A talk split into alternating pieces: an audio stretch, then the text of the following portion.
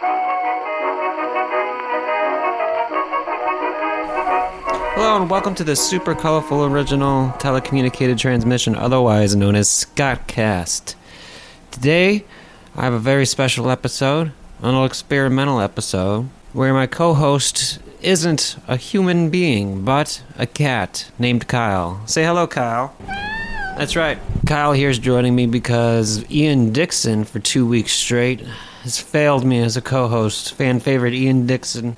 For the longest time, I thought he might have been dead. Turns out he was sick, which was understandable. But then, a week later, he, didn't even have an excuse. He was just like, yo, I absconded with my lady all the way up to Mackinac Island. So I'm trying a new podcast. I'm, I'm trying it with uh, just a cat as a co host. Right, Kyle? I'm going to go ahead and also blame everything else. Everything that is going wrong with the Scottcast universe. Everything on the co hosts that I've selected Ian, David, my cat, even. I'm, I'm just sure he's going to fail me. Are you going to fail me, Kyle? So let's just jump right into the meat of this episode today. We got some good content. It's just going to be a short what's what, just to satiate my audience. I understand a lot of my audience is sick. You know, I think it's Ian Dixon. He spread his disease around. So, since so much of my audience is sick, I'm going to give you a treat of a special episode, a special What's What, with me and Kyle. Oh, here's a sad story. Scientists say pooping creates the same amount of pain as childbirth for sloths. For the animal, the three toed sloth, Kyle. Pooping is just as excruciating as childbirth would be to us, normal tetrapods. What, what do you what do you what say you to that, Kyle? That's absurd, Kyle. No, you're not a sloth. You're a cat.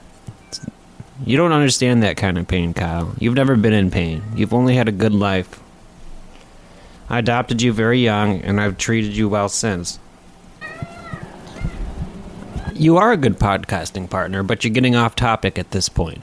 I don't want to talk about Elon Musk right now. I know it's a popular subject. You can't just interrupt what's what to talk about Elon Musk. Stop it. Stop interrupting me. You're such an absurd animal.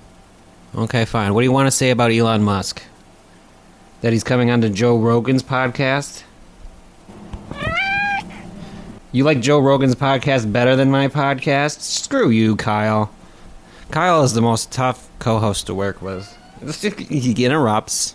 He's he's always advocating for other podcasts. His favorite podcast is the Tim and Drew Show. Stop talking about Tim and Drew Show. He likes Joe Rogan Experience. Pretty much anything besides Scottcast, he's down for.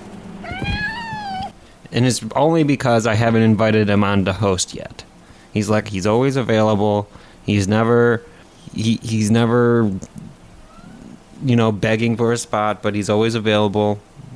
And I have yet I've only now after 3 weeks of waiting for the fan favorite Ian Dixon to show up to the studio decided to allow him on. I understand Joe Rogan's a way better conversationalist than I am, and that he brings things up in a much smoother way, and he can really draw out an interviewee's like latent intelligence just just by asking curious questions. But I'm not Joe Rogan, Kyle. I don't care how much you want want me to be Joe Rogan. All right, time for email bag. Oh, this email comes from the future. Future man writes, "Dear Scottcasts, hopefully I'm getting fan favorite Ian Dixon." But if this is another one of those Kyle the Cat episodes, I wouldn't mind that either. See that, Kyle? You're doing good. People like you in the future.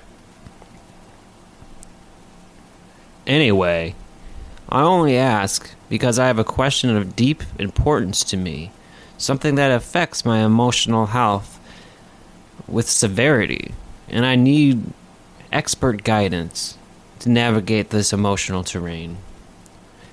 You see, years ago, I worked in a lumber mill. I was the guy who guided the trees onto the saw to be made flat. I was like the initial cut guy. I was the guy who took the tree, and it was a tree, and by the time I got done with it, it was a half a tree. And every night, I would collect the sawdust from the floor and bring it back to my shed. Now, in my shed, I have. It's, just filled head to toe with sawdust. And my wife does not like this. She says I love the sawdust more than I love her. Now, Scott Cast, how can I bl- tell her that that's not the case, even without getting rid of any of the sawdust? I'm a time traveler. Well, time traveler. That's a strange. That, that's a strange hobby. Is is it brings up a lot of questions and a lot of thoughts in my mind. First off, if you're a time traveler, like what an antiquated job for you to have. Just guiding a tree onto a blade to be cut in half. I'm pretty sure robots can do that now. Are you telling me that in the future, time travel is going to be possible, but we're going to have depleted the Earth's natural resources to the point where operating a lumber mill is like a boutique thing for like the small amount of trees that might get grown and created. Like there won't be any natural forests in the future, but there will be like little companies that make trees. Like they just like okay, all the trees are gone, but like if you want a tree for yourself, you can create a little biodome. And these people will ship a biodome with trees in it. And then some people will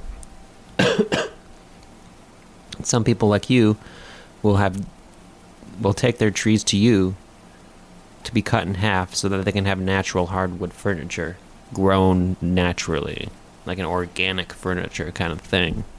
You think that's what's going to happen? You should you should email hotforscottcast at gmail.com again and tell me the answer to that. But on to your love life kyle. What do you think I think if your wife supports you in your endeavors, you should be able to tell her why you like the sawdust and why you need it. And if you don't have a practical purpose for the sawdust, maybe you should just get rid of it. Well, that concludes this episode of the Super Colorful Ordinary Television Communication Transmission, otherwise known as Scottcast. And with that, I bid thee adieu.